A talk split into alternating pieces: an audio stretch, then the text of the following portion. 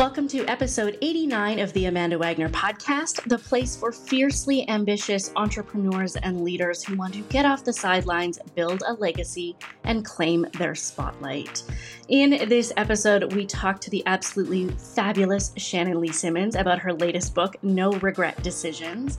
We examine what makes a no regret decision different than a regular old decision, especially during times of crisis. We consider the role that crisis plays in our decision making and dig into some of the tools that Shannon uses with her clients to help them make big life decisions that get them to a place of hope and confidence and eliminate 3 a.m. guilt. I'm Amanda Wagner, speaker, business strategist, and professional hype woman. And I'm Liz Pittman, a digital communications specialist. The Amanda Wagner podcast is the place for ambitious entrepreneurs and leaders who are tired of looking at others and saying, Why are they doing that and I'm not? and are ready, instead, to claim their own spotlight. On this podcast, we talk about the challenges and delights of being highly ambitious and how, even though we're impatient and at times anxious, we can be intentional and make strategic decisions about how to get more of what we want in a noisy world. One of my greatest joys is getting to talk to people that I admire, whose work I've followed, and whose books I've read, and who I've shamelessly fangirled over. And I could not be happier to have Shannon Lee Simmons here with us today on the podcast. She is the founder of the New School of Finance, a personal finance expert with all of the credentials, a life coach, an author, a speaker. And let me just throw in a big thank you to my pal Dallas for first introducing me to the magic of Shannon in 2017. Shannon, welcome. I'm so, so, so happy to be here. I told you that we would have an hour where I just fawn over you and tell you how amazing you are and flatter you. So so I want to first say that your book I I wasn't sure if it was going to be a finance book or a decision making book. And it was this beautiful mix of thoughtful ideas, a step by step playbook, and case studies that really illustrate not only how your brain works and how your process works, but how you can help people get from crisis and fear and terror to hope and confidence and sleeping at 3 a.m. So, before I dig into some of my specific questions about the book, I want to tell you the two phrases that I keep coming back to in my mind after reading your book as well as listening to it. First is regret robs you of confidence, and make the decision with your eyes open. Talk to me about those two phrases. They're just so incredibly powerful, and I can't be the first person to say that.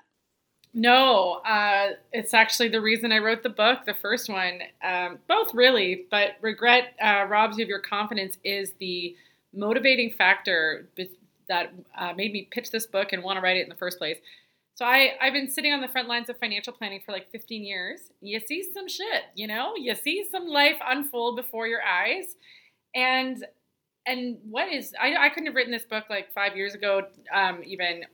It's been really interesting for me to watch my clients have life throw them lemons as it as it will inevitably for all of us. And then really watch the people who you know even if things didn't work out the way that they thought it would so like life handed lemons they made decisions didn't work out. Those are the people i'm talking to. Um, the ones who look back and are, are, are like that's my fault. I did that i regret it and it was me and i did it ha- have a real anxiety about the future because and that's that confidence because they are like, life threw me a curveball and I didn't handle it. So, what happens if life throws me another one? So, they have this constant state of anxiety that bad things are going to happen to them because they don't trust or have the confidence that they're going to be able to handle their shit when like life throws you a curveball. Versus the people who've gone through similar sort of like life is throwing you upside down, you make decisions. It didn't work out. Because, of course, if it works out, we're all looking back being like, I'm so smart. But let's say it didn't work out. Life doesn't look the way you wanted to.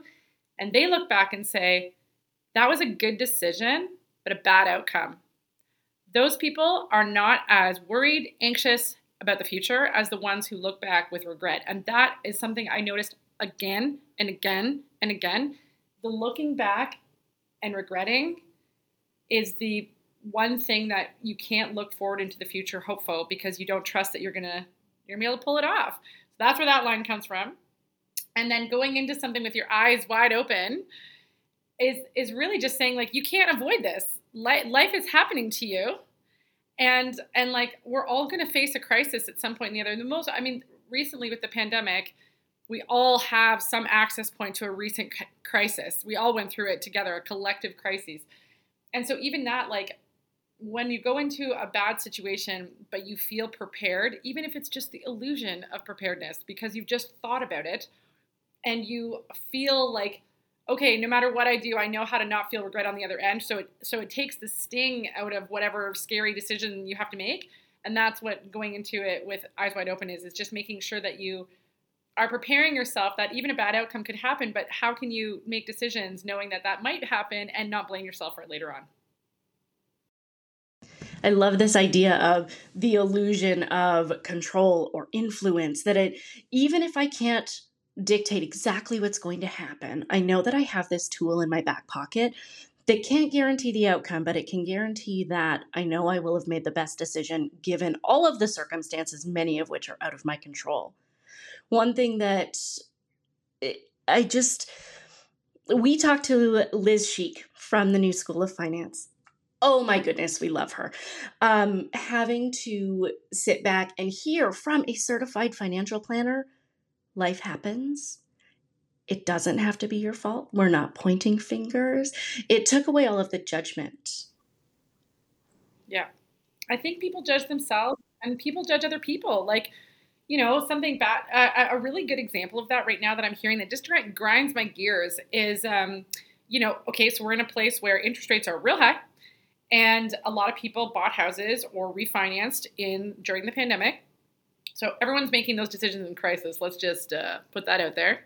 And um, at the time, you know, the Bank of Canada was like, we won't raise rates on y'all. And then, like, here we are. And so, were those people, should those people beat themselves up forever? Were they dumb with money? No. They made it, they talked to their, their mortgage broker, they talked to their, their other person, all these experts. And it seemed like at the time, the rates were like 1.7% that seems like a great idea. And now it's one of those things that you could look back and say, that was a good decision at the time with a bad outcome. Great. Or you can look back and say that you're terrible with money or that someone screwed you.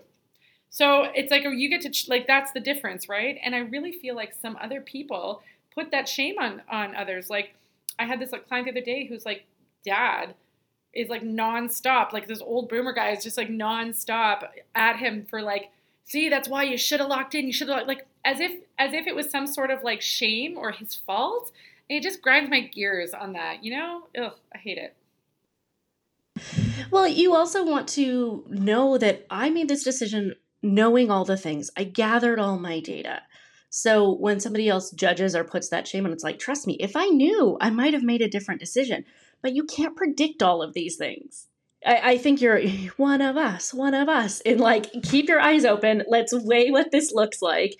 And that kind of brings me to one of our questions. It, as much as we we live in a world of, of uncertainty, and I would say that that the pandemic is still something that we are, of course, thinking about and forever has changed our lives. We also exist in a world of cliches, right? You only live once. Things happen for a reason. Trust the universe. There's a lot of that happening. And sometimes it seems like it would be easier if we could just throw caution to the wind and kind of say, fuck it, cross our fingers, hope for the best with every decision we make. Tell me why the playbook that is included in no regret decisions, making decisions with our eyes open, are essential to eliminating that regret. So, well, I think, you know, we don't want to feel regret because I don't think people under, unless you felt it deeply, I don't know that you might give it um, the its due as far as how it robs you of your confidence and keeps you up at night. So if you you if you've been a person who's just like fl- flying by the seat of their pants normally and things are working out, awesome. That's great. I'm so happy for you. And hopefully you never feel the sting of a bad decision or the sting of a good decision with a bad outcome. Really, because that's what we're talking about. So that might come down the road or it may not. I think the playbook is there for people who feel overwhelmed with decisions so it's also a way to pare down options. Um, like uh, I think I call it like decision tree bonsai, right? So it's like a really methodical way to take. Like I have a, a, a lot of my own fr- my friends right now in my life are like, is this it? Is this what I'm doing for the next 20 years? I've been working now for 15 to 20 years. I got another 15 to 20 years ahead of me. Like, is this it? And it's like that in itself is an existential crisis that the playbook can help with. And there's no stakes that are happening besides emotional, which are, you know, those are huge stakes, but no one's pulled the rug out from underneath you, so to speak. But you're still, you have a vast, you know, decision making in front of you. So I feel like the playbook can help with that.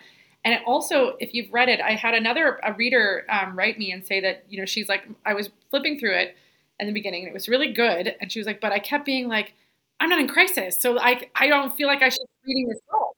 I feel like you know at first I was kind of like maybe I'll put this book down and I'll use it at, for a time in my life when I feel like my life is on fire because the first bit of the book is a lot about getting out of panic mode, and so if you're not physically in panic mode, then is this book helpful for me?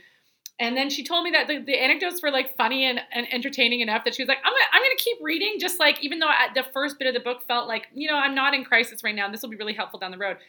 And then as she got through the rest of it, she had said, I feel so much better about about just like facing life like head on because even though I'm not in crisis right now, I feel like if if and when something happens to me, I feel really prepared for for what I'm supposed to do. And it also made me look back and reflect on my life and some of the decisions I made that were in panic mode and I got lucky. I just got lucky. And I always put it down to like, oh, I'm so I made that decision. I flew by I'm so good. And then she's like, no, you know what? I had no idea. It was a complete reactionary thing and it was made out of fear. And I just got lucky that it didn't pan out the bad way. And so it also gave me a lot of grace for, you know, myself and for others that are are maybe have, haven't been as lucky as me and she was like so thank you for that and i've i've i never thought that that would be you know an outcome from it that somebody would read it and look back at their life and be like wow i really i got lucky and that gives me empathy for others and more empathy and grace for myself going forward so I, that was really cool you know i love that perspective because I also, I mean, I started reading the book knowing that we were going to have this interview, and I was like, oh, I, I don't think I'm in crisis. And yet, I'm on the cusp of making some big decisions, some life decisions, which I'm not ready to share on the podcast, but things that I have to figure out in my life. So, when we're making decisions when we aren't in crisis, are there particular elements of the playbook that you think we can skip or where we should start? Or do you think it's worthwhile looking through the whole process? And we will dig into the process. I think the process, and here's why. There might be like one chapter that's like really about people that just got the rug pulled out for them. That's the chapter where it's like making micro timelines and micro goals, where it's like, it's like you know someone's partner just said like i'm going to divorce you and it's like let's take this three days at a time you know um, or you've just been diagnosed with a critical illness or like something's happened to you and you didn't know what's going on versus everything else. But the other stuff in the panic mode chapters where it's like, um, you know, creating a circle of care. This is one of the tactics. I think if you're making decisions like like let's say that my friend who is is on the precipice of like is this is this it is this my life you know what I mean surrounding yourself by with people who are in the same situation as you who can talk about it in a way that feels real so that you're not just talking to the people you know her talking to someone who's a lifelong teacher with a pension is not going to have the same input, fears, and anxieties as someone who's been an entrepreneur for 10 years, has no pension, has been busting it, doing their own taxes. Like it's not the same. And so, speaking to someone in a circle of mindfully and actively creating a circle of care to help you around this decision time in your life, I think is good advice, whether you're in crisis or not. I think that's solid. So I feel like it's just that one or two chapters in the beginning that's like making sure you're not taking it in panic mode. But even at that, when we're in these moments too, where we're like thinking about our life and we have big decisions to make, I still think you may not think you're in crisis. That you sorry, you may not be in crisis, but you might still be making a scarcity based decision or a reactionary decision. And so you st- I still think that ensuring that you're not doing that is really helpful. When I first read The Circle of Care, it felt counterintuitive. It, t- it took me reading the whole chapter to go, oh, now I get it. And especially with the case study where this is a woman who has stepchildren and the she's not fully integrated, but he died, and what do we do with the will? And and this sort of complex situation. So the reason it felt counterintuitive is because we live in a place where we're trying to gather different perspectives. Part of having compassion and empathy for people is to be around people who don't look like you, who don't do the same things as you, who have different jobs and lifestyles and and barriers so that we can be more understanding of the the people that are around us. And so I read the circle of care and I went, "Oh, okay. So now I want to be around people who are just like me." And I realized that the purpose of the circle of care is not to shrink your circle for the rest of your life. It's to shrink your circle and surround yourself with people who truly live it and get it so that we can stop the comparison. We can like reduce some of the judgment and shame because, yeah, my life is very different than somebody who has worked at the same job and has a pension for 20 years. Mm-hmm. And I think totally and it's not the it's not that you replace your support group with your with your people it's that you craft and create specifically around this decision and that doesn't speak to uh, age race socio demographic nothing it actually is like anyone who's been through this decision process who can actively who, who's just been through it or is actively living it can provide a sounding board too where I feel like, of course, you're going to tell your other pals what's going on. But so the the great example I have there too is like, um, and this is my in my own personal life. One of my friends is going through a divorce right now, and she has you know formed like a side group chat with a bunch of other um, women who she knows who are also going through it because in our little group chat, everyone's like, well, we're happily married. Yeah. And she just was like, I just need to vent for 10,000 hours about this one text message from my ex. And I just need to do that in a place where someone's like, I super get why you need to look at this for five hours. Let's talk about it again and again and again. And it doesn't mean that we're not supportive and it doesn't mean that we're not her people. But it's that like um, that that one step down for this for this particular time in your life when you're going through something and you, and you want to feel understood on a base level, like on a primal level, you want to feel understood. I think I have underestimated the value of the circle of care. And then as as you're talking, I'm thinking about the side chat that is called Friends That Are Moms. And I go, "Oh, so when I need to figure out a travel crib, I'm going to go to this group instead of to to Liz and Danielle who are my nearest and dearest and love me and probably don't know anything about travel cribs. No offense, Liz yeah, I don't think you even want to have that conversation. It's really fucking boring. Um, but it, it's finding the people for that right situation. Now, when we are in crisis, the first chapter is about establishing 60% normal. Can you tell me what 60% normal means and what it does to help keep us out of regret land? Yeah, I think this is um, like a the book that like the decisions that we're talking about in this book are like high emotional stakes and high financial stakes so when I say high emotional stakes, it's like your life does not look the same the next day. Like you quit your job on Tuesday, your life is different on Wednesday. You get diagnosed on Wednesday, your life is different on Thursday. We're talking about life altering decisions that you're making. And so that's the stakes. That's why it feels high. We're not, we're not talking about like whether or not you're going to order a pizza on Friday and blow the budget. That's not the concept here. And so, um, just like getting so when you make a decision that has that level of sh- life shifting, even if your life is the same as far as you wake up in the morning in the same house, your routine is shot. Everything that you were supposed to do is just blown up.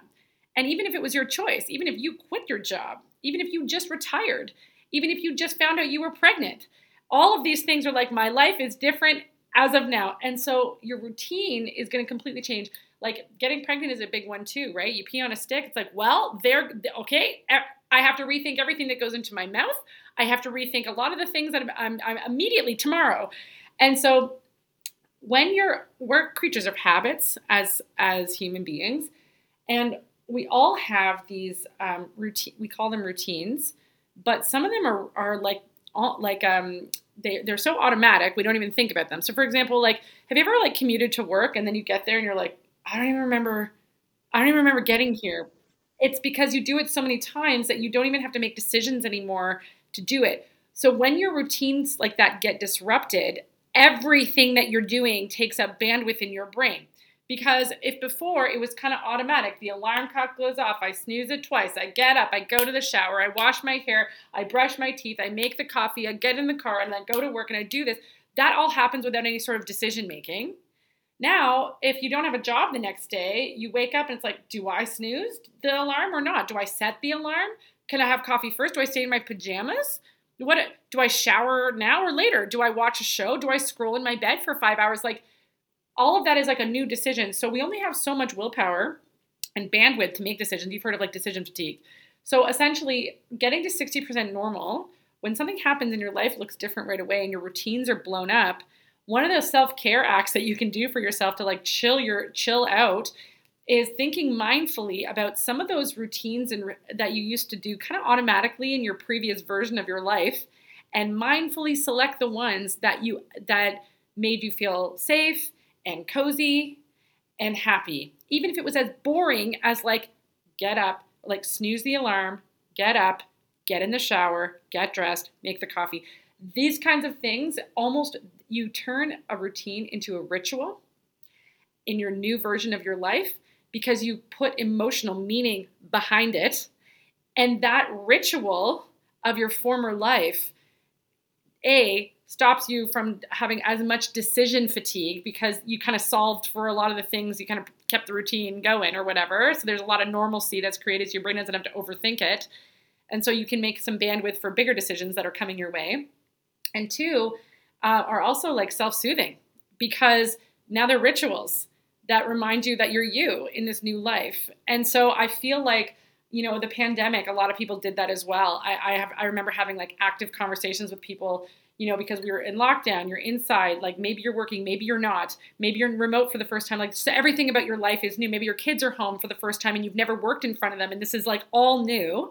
So it's like looking back into like four days ago before they declared this a pandemic, like what were some of the things in your life, minuscule things in the day, in the afternoon, in the evening, and on the weekend? It's really easy to break them up in those four categories. Little routines that you did that brought you some comfort, that brought you joy, that didn't take up a lot of bandwidth let's mindfully reach through time and bring them forward and make them a ritual in your new life. I like that it's not just taking all of these routines that we had and slapping them all into your new life. It's like, no, no, let's pick and choose the great ones. So, yeah, you know, maybe getting up in the morning and, and hitting snooze twice and taking a shower and getting dressed and making coffee. That was my old routine. You know what? I actually don't want to get dressed. I want to wear my pajamas, but I'm still going to get up. I'm going to take a shower and I'm going to put on new pajamas for that day. And I'm still going to make the coffee. So I love that that it kind of gets us into picking and choosing what matters. And that I mean, the the idea of picking and choosing leads me into a conversation about values, which we are familiar and perhaps even tired of talking about values and I don't mean we as in me and Liz. I mean just collectively, everyone and their dog has a values exercise. We have one, we talk about it. Yours is different. So we've talked about personal values, We've talked about brand values, and you bring this new perspective to the table, which is about deciding values. Now, I'm shamelessly going to ask you to help me through this. I want to understand what deciding values are and how you help people find them because it's not as easy as circling five words on a piece of paper and making sentences. That's great. And it's not the full thing. So hit me with deciding values. So, deciding values are simply some of those core values that we all have, which is the like, hey, look at a piece of paper and circle your top five. And and here's the perspective of values. Like I remember when I was doing my life coach certification, I remember being like, "Oh my god, if you talk to me about values one more time, I'm gonna like, I'm gonna freak out."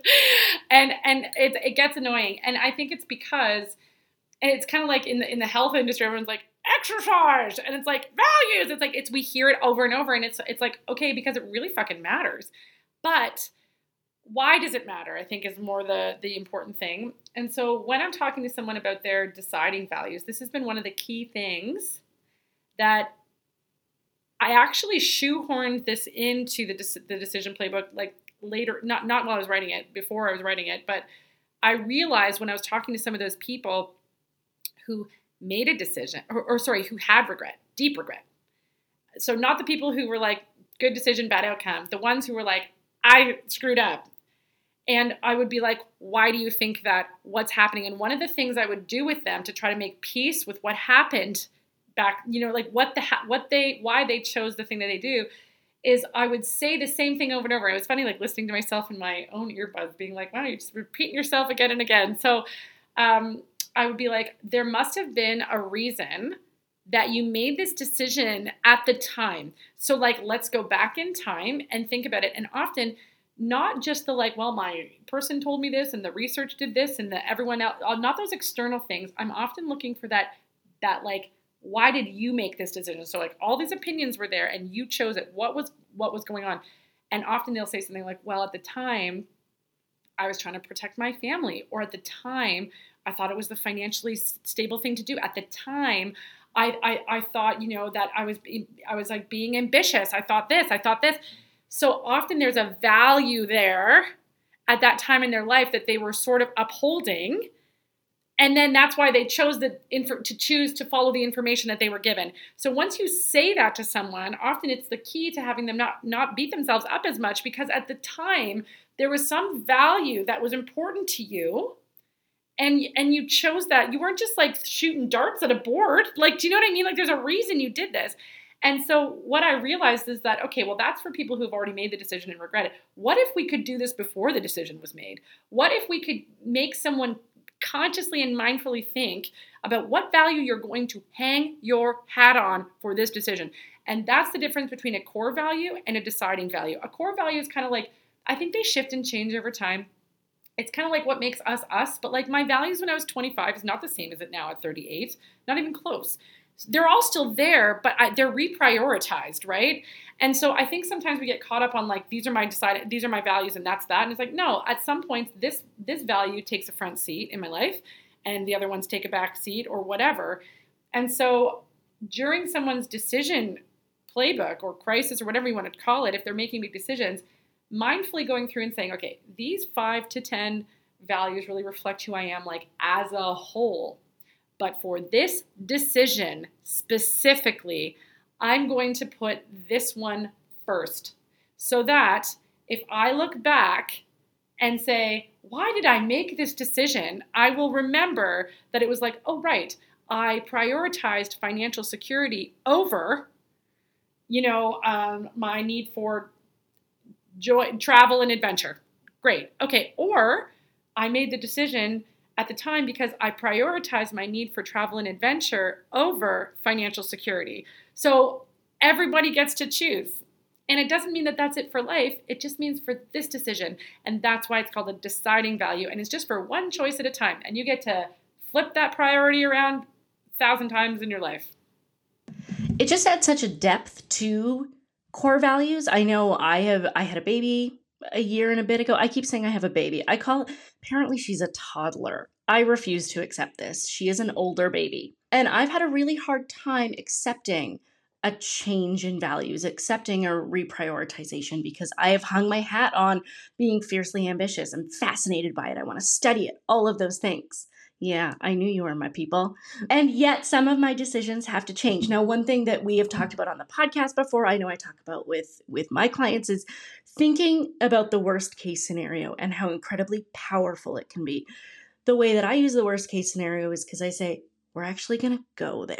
Let's talk it out. Is your worst case scenario being completely destitute? In a lot of cases, it's not. But even if it is, then we can talk through it and I become the annoying three year old that says, okay, and then what? And then what? And then what? And we do that over and over until we realize you could get yourself out of this hole.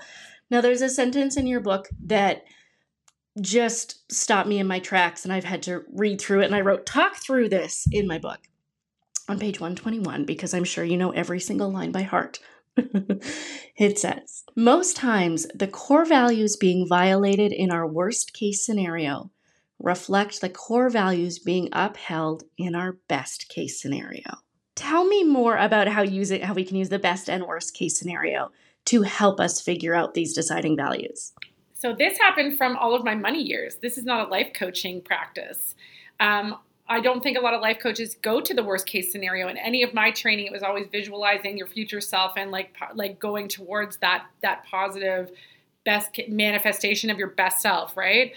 in my financial planning practice, a lot of times I'm like damage control, worst case scenario. It's a lot of like that piece, right? And and that's because people are often worried about like the money part. And that's actually how I wind up in these intense life conversations with people because that's the money, right? How long until we can stop or how long and how long do we go and can we afford to? And so what I started to notice when I was doing a financial worst case scenario for people is that like what made it the worst case scenario often wasn't even about the money because what I would do is say like okay so you've given this up what then what then same as you but in the worst case scenario and and with the money stuff and often what you're hearing when you ask someone like what happens if you hit this line is like, okay, well, it's not about the losing eighty thousand dollars. It's about the fact that I like I um I can't set I can't help my kids one day. Okay, that's a value around family and home, right? Like that's not really about 80 grand. It could be 8,000 or a million dollars. It's not really about the dollar value. It's about the fact that now you can't help your family member out.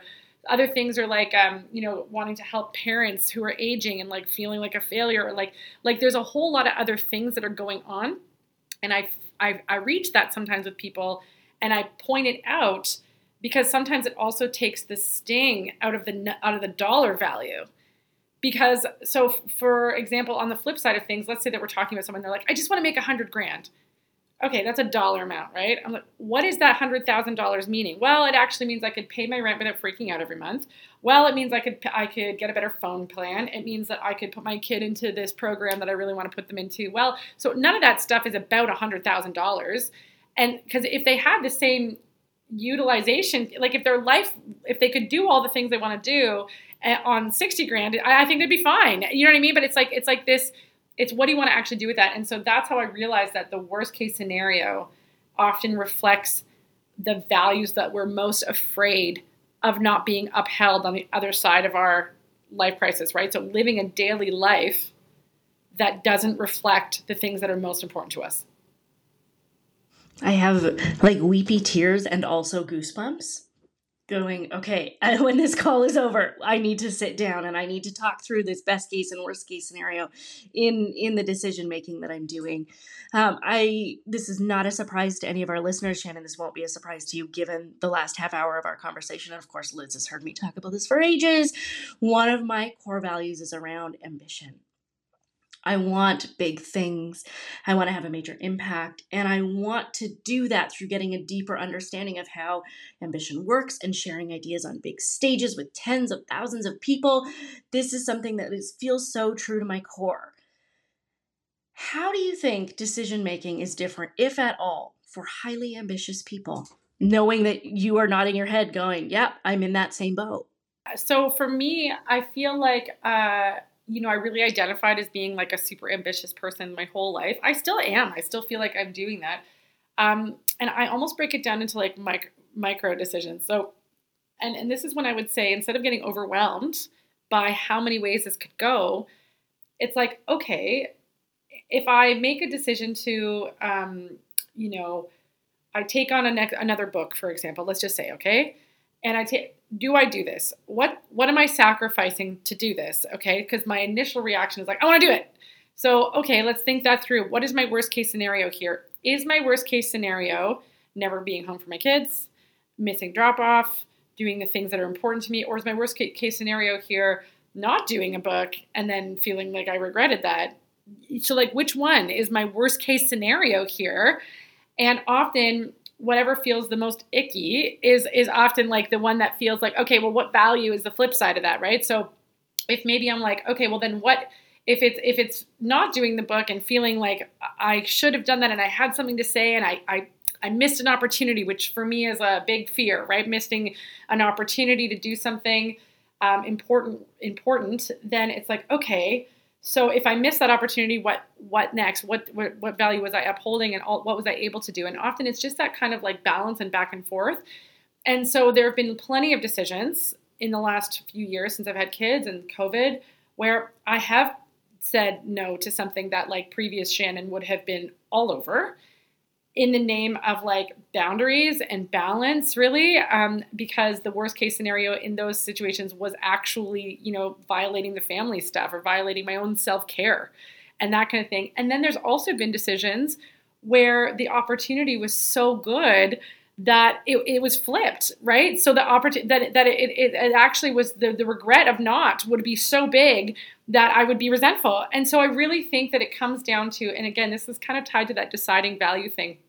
There's no sweeping statement here. You got to take every single decision in your life and really think about okay in this case which one am i upholding and which one am i prioritizing? And it may not be the same for a decision that comes your way next week and and the permission you have to give yourself to do that does not mean you're not being true to yourself. And that is a huge lesson that i've learned because i spent so much of my life like i was like scaling a lemonade stand. You know what i mean? Like i i was i'm like so intense. I like i can't be stopped. And so i i, I really the adjustment that there are situations where i would not prioritize growth or ambition or whatever you want to call it and and, and take have that that core value take a back seat was unsettling to me at first because I felt like I was lo- losing a piece of my identity. And what I actually have learned through actually talking to all, all of the people, the work that I do with others, I'm like, well, apply it to yourself, Shan. Like, take your own friggin' medicine. Um, is basically like, no, these these, and this comes with I think age too, right? Like, I again, I don't think I could have written this book ten years ago it's like permission to allow those core values to shift and flow over depending on what's in front of you. And and they're all part of you and they don't have to always be front and center. Some of them can take a back seat sometimes whether even if that's like the family stuff and some of them can take a, a front seat depending on wh- where you're at. And as long as you're proud of which one you chose then no matter what happens on the other end you're going to be fine with the decision you made taking it away from the actual outcome because I know I have moments where there are opportunities that I have that mean I'm going to miss bedtime with my kid. It means I might miss a first of her doing something. And there's times where that's okay. And that might not be okay for someone else. Someone else will put all of their their career ambitions on hold so that they see every single thing with their kid and that's just not my value. So there's also a big sense of relief here going, I'm the only one who can decide these for where I'm at in my life right now. Yep. Not only what the values are, but the order in which they appear in your life or decision by decision by decision is completely personal and not comparable to others. And it's what's good for you is not good for the gander, you know? No, it's it's all personal. Do you keep this this might be a personal question do you keep your values? I imagine them like magnet tiles on your fridge where you're like, all right, here's the five, and I pull this one off, and this one's moved up to number one. Like, do you have sort of a, a like Shannon's values manifesto or the Simmons family something, or recommend it for your clients? So, so I don't have it listed. I journal a lot, and I think that writing is the way that I work through my shit, and so you know, I've done a lot of self work and just self discovery over my life, just like being in the coaching world and doing financial planning and seeing people's lives play out. And so I'm really keenly aware of the ones that constantly crop up for me. How about that? So I don't necessarily have them written up, but I will say this. When I make decisions that feel like I can't just like intuitively pull through those, you know what I mean? Like the bigger decisions in my life, like for example, this book, this book was really hard for me to write and I tried to quit this book four times. Four times. And HarperCollins was so lovely. And they're just like, get it to us when you can. This is a crisis. We understand. And I was like, I felt like Chandler trying to quit the, the gym. I was like, I can't, I can't, quit the gym. And so um, I, and the re, and so it actually was a panic based decision that wasn't upholding my values. I was completely making a panic based reactionary decision because I had uh, an actual baby, a six month old baby, and a two year old um, at home during lockdown, trying to finish a book in four months, and tax season, and run a business, and do all the things. And you know, I am as a person who's normally used to like achieving a lot and managing with a smile on my face, I like completely came undone. I just like was fucked. I was like totally fucked. And I I was writing like emails to my agent at like two in the morning, quitting. This is not this is a panic based decision. And so I I just something had to give and I did I was so overwhelmed that I just I had to like do that. And so I think the point that I'm making is like um the what I ended up why I ended up finishing the book is because ultimately I had to sit down and and like write it out. And so when you ask me like do you have like a list of your values listed like when the stakes for me are really high, like something like that, where it's like I'm gonna ba- I'm gonna piece out of a book contract, a book that I am so excited about writing, um, because I'm so scared right now that I don't know what to expect tomorrow. So I just can't even my brain can't even like comprehend sitting down like writing a book. Um, it was like okay like what's the better decision long term for you and i constantly had to think about like future shannon like okay in like 2024 what are you going to think about this moment right now? Are you going to are you going to look back at this and be like you made the right choice for your family which is what i was saying right? My fa- I'm, I, my family needs me and which was true and i cannot do this. It's I, I i cannot do this. And so or are you going to look back and be like you you like could it like you you you, you should have figured it out. Like you should have done it or figured a way to through it and so it really was that uh, between like my family needs me and my other personal identity around being excited about p- putting something out into the world that I'd worked really hard at and that whole part of me. And um, eventually, what happened was I realized that, like, long term, I would look back and think, oh, you shouldn't have quit. I know that. I knew that. Even then, I was like, you're going to look back at this with regret. This is not the deciding value that you should hang your hat on. This is not it. So, like, find a fucking solution. Find it. And so, at least with that, I was able to say, like, I'm going to do this. I don't know how it's going to look, but like, I'm going to do it. And hopefully, I don't quit again. And then I did it three more times. I think at that point, my agent was like, "Oh, here's another panic email from Shannon," but like it was a weird time, um, and I got through it with like a series of extensions. And my team at New School of Finance was actually and um, they they I couldn't have done it without them because they knew that I was like spir- I was like unhinged. I was like like cra- I was like crying on team calls. I was complete crazy, and they were like, "Why don't you go be with your family for a bit? We got it. We got it. We already canceled everything and moved. Like we got it, and you just like." Just go be in the woods with your kids for like six weeks. Just bye. And they're like, please don't rage quit your business. Cool. Like, like, cool. So I did that, and I just took six weeks off of New School completely, and I lived. I moved uh, up to the woods with my kids, and I wrote furiously and just mommed hard, and that for that worked as the solution for me feeling like I didn't have so many balls that I had to. So it was actually New School that had to take the back seat, which didn't even friggin' occur to me. It was like book or babies. That's your options. That's and that is panic mode, right? Book or babies, no other choice you choose, others you're a bad mom. Yes, and it's this again the black and white of like I can do this or I can do this, and there's no. I, I joke that when I go to therapy, I pay for the gray. I pay for somebody else to help me realize that there's all these little decisions, and and you use the language of like pivot points that I can hit this one and I can change my mind, but f- mapping out what actually matters at this moment knowing that I can change my mind can release so much of that pre- pressure and just kind of let some air out of the tires for a second. Like my tires are always like jacked. And there's some moments where I just need to pull it back. Liz knows that in March I had a, a similar rage quit my business where I'm like, I think I'm done. And she's like, Oh, okay, you're done with with the podcast. I'm like, I'm done with all of it. And my friend beautifully said to me in Edmonton. Now, Shannon, I don't know if you've been to Edmonton, um, but in, in Ontario similar. Uh, she said, You're not allowed to make these big decisions in March and April in the weather that we have in Edmonton.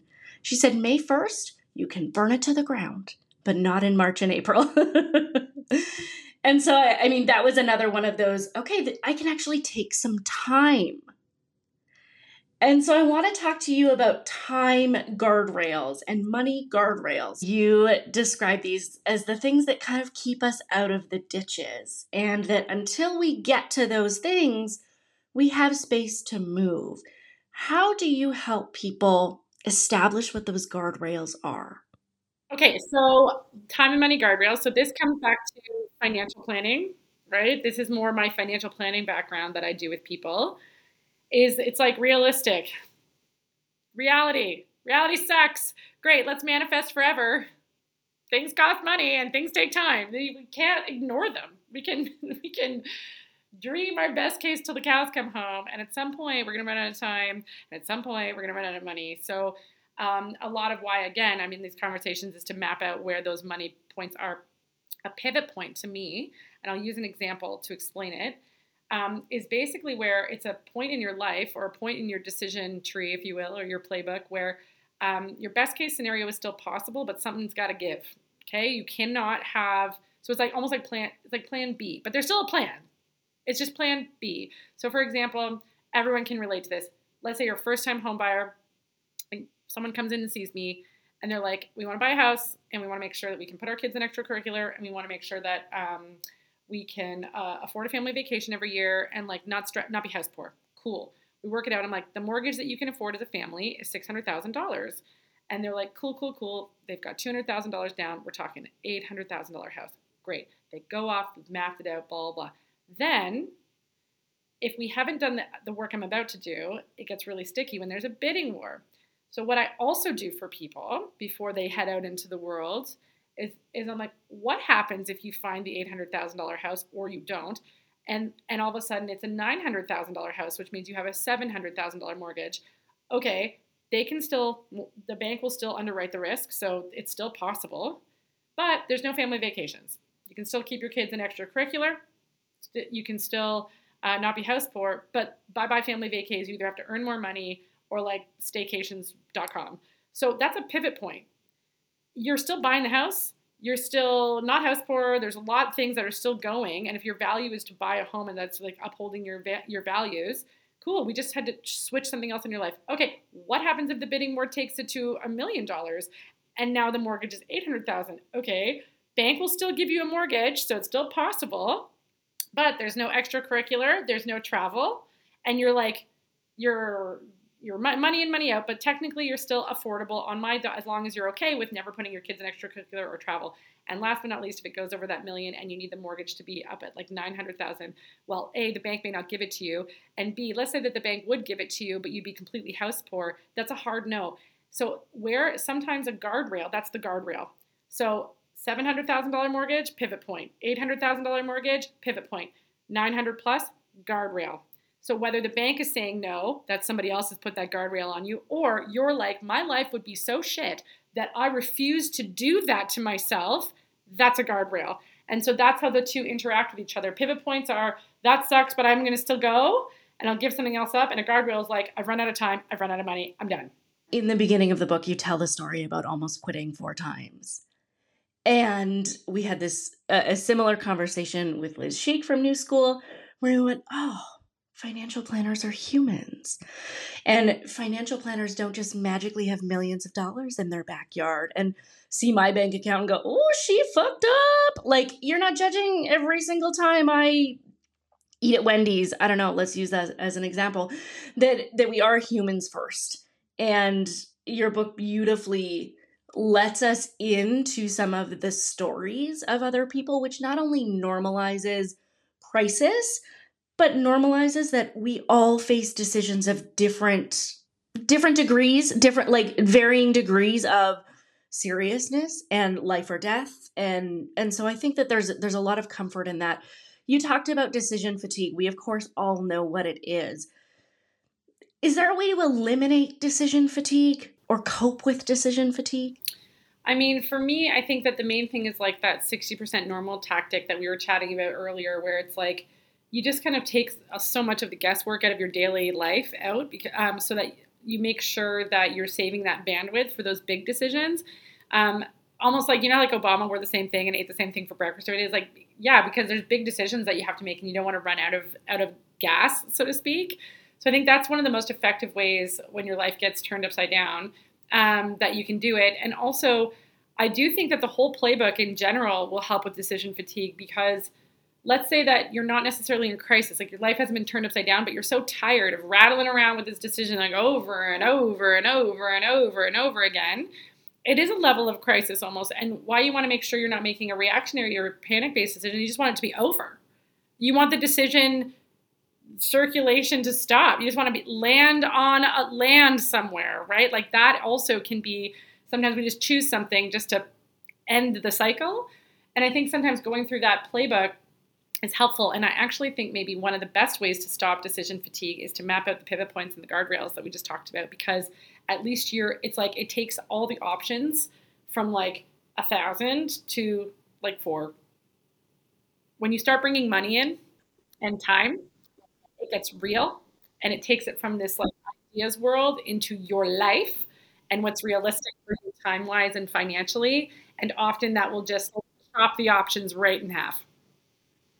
For sure. Yeah. I think, yeah, eliminating all the options that are there as somebody who has considered, I've been eating the same breakfast every morning for the last two weeks, going, I can't make this decision every morning. So here it is eliminating some of those big ones is is a huge piece um, i i am conscious of our time so i just i want to make sure that that we wrap up i do want to ask this question though one of your clients uh, in one of the case studies in your book talks about the period after making this decision and described it as a decision crisis hangover I will tell you that this is one of the the case studies that made me cry. For anybody who is listening, uh, just wait for the word melody. When you hear the word melody, you will weep. Uh, I, besides a typical hangover cure of blackout curtains, television reruns, and McDonald's fries, what is the decision crisis hangover, and how do we get over it? Yeah, we kind of touched on this earlier, but it really is. It's it's a love letter to people who have regret, right? Who made decisions that they look back on and they're like, I fucked up. Like, I, I don't like my life right now. And it's, and I did, because I did the wrong thing. And I wish I could go back in time and do differently. That is the person that has a decision crisis hangover. So it would be like if I never finished the book, right? I would look back always and be like, damn, wish I could go back and do that. And so so someone who's made a decision it didn't play out and they they think that they should have done things differently it wasn't a good decision with a bad outcome it was just a straight up decision they regret um, that's the hangover and so and that's my one of my favorite stories too and I, I, actually get like verklempt when I was like listening to our stories. I would be like bawling, also in crisis, like, um, and so uh, one of the things that I think was so key is that going back in time and kind of outlining you know why did you make these decisions at the time? And what were those dis- those core values? And what was the priority of the deciding values at the time? So even if you even if you know that like yeah you might have done things differently if you had known how things were going to play out can you give yourself some grace? Because the acknowledgement that you did the best you could at the time and that you really thought that upholding this value over this one was the right decision. You really believed that that was what you were trying to do at the time, but maybe you were just not doing it mindfully. So it was like by it accidentally happened. Um, but now you can go back and grant yourself some grace because we can change the past, right? We can just change our perspective and reframe it. So essentially, dealing with regret is just essentially reframing it in your brain and and giving yourself permission to have made the decision that you made and then it can help us create peace with the situation that's going on right now. And and really allowing us to understand that like just because we did that then does not mean we're going to do it again. It is not guaranteed. That is a one-time thing that happened to you in a time of extreme whatever and is not guaranteed to happen again. You're in charge next time. So that's what that chapter is all about Shannon, thank you so much. I want to go and make some decisions. I want to I I will tell you that as I went through the book, and I'm I'm 50-50 on this. Sometimes I do the worksheet, sometimes I don't. I went through like I have a decision matrix around a couple of things I'm working on and I'm sitting down, I'm writing my best case scenario, worst case scenario. This book is incredibly helpful, crisis or not. So, I mean, thank you for writing the book. Thank you for being here. My final thing always every single guest we have I say, come with an ask. The language we use around here is don't ask, don't get. And I believe that we can get more if we're simply willing to be intentional about what we want and ask for it. So, Shannon, what would you like to ask us or our audience for? Um, I think if you like this podcast, go buy the book. That's the big ask. It's a great book, and um, and I'd love I'd love everyone to read it. I think it would really help people feel calm. It is an absolutely fantastic book. Absolutely go buy it. Um, if you have the opportunity, the means, buy it at your local bookshop. I have not yet had an experience where a local bookstore has said, no, I can't order that in for you. So, absolutely take that time, buy a copy read these case studies. It's also a wonderful audiobook. Uh, Shannon, you yourself read that, which of course I have questions about sitting down and reading a book for seven hours and how you did it. It's been an absolute delight to have you. Thank you so very much. Shannon, how can we find you, hire you, visit you on the internet?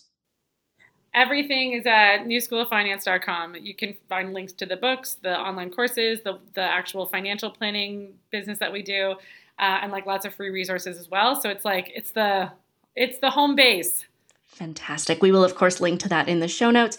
Shannon, thank you so much for being here. It has been an absolute delight. Oh, thanks so much for having me. Liz, part of me feels like we should just continue to talk to the cast of the New School of Finance because what incredible human beings these are between uh, Liz Schieck, Shannon Lee Simmons, this book, and her entire suite of books is absolutely fantastic. That was a brilliant hour that we spent together. Brilliant. She is amazing. I love these new school of finance people. Let's just go to Toronto and hang out with them. you know what? Let's both. Yeah, let's do it. Liz, let's book some plane tickets. We need to go and hang out with these folks um because they are so cool. They're so cool. Are we? I wonder if anyone's podcasting and thinking like Liz and Amanda are so cool.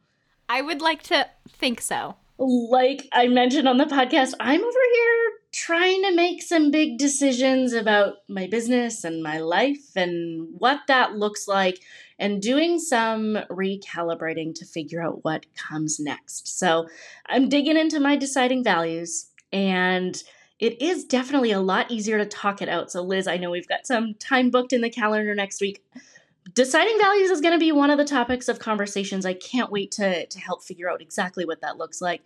One thing that I know for sure is that it's always easier when you have another brain on it, especially someone in your circle of care who has compassion for you, understands your situation, and may have been there yourself. So, this conversation with Shannon has just reaffirmed how important uh, this relationship is. Oh, I didn't know I was just to love on you so much, but how nice is that?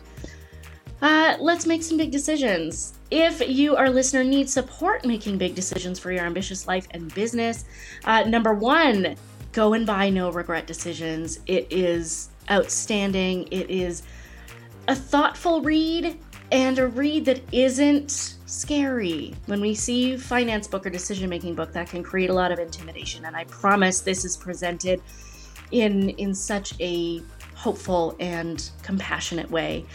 If you would like somebody to chat with about that, that's what I do. You can find me at theamandawagner.com or follow me at the Amanda Wagner on Instagram, and I'm always here to be your sounding board to help make big decisions. And if you are in the midst of making some decisions about your business or you're looking for some support with your digital communications, your social media, any writing that goes on your website, I can help with that. Let's talk. You can visit my website, lizpittman.com, or visit me on Instagram at lizpittman. Slide into my DMs and uh, let's have a chat. I'm just always so jacked after these interviews. It's like my husband's a musician, and so at the end of a show, he says, you kind of get through the nervousness at the beginning and then you get to the end and you want to do it all over again. That's 100% how I feel right now. Thanks, LP. I can't wait to talk more about this and let's make some decisions. I'm excited instead of scared. Excellent. Well, we will be back with another episode of the podcast. Episode 90 will be here in two weeks. And until then, we will see you on the internet.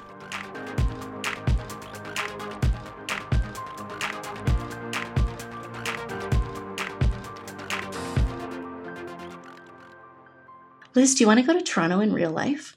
No baby. No travel crib. She's not coming. Love her and she stays home. Yeah, not allowed. Not allowed.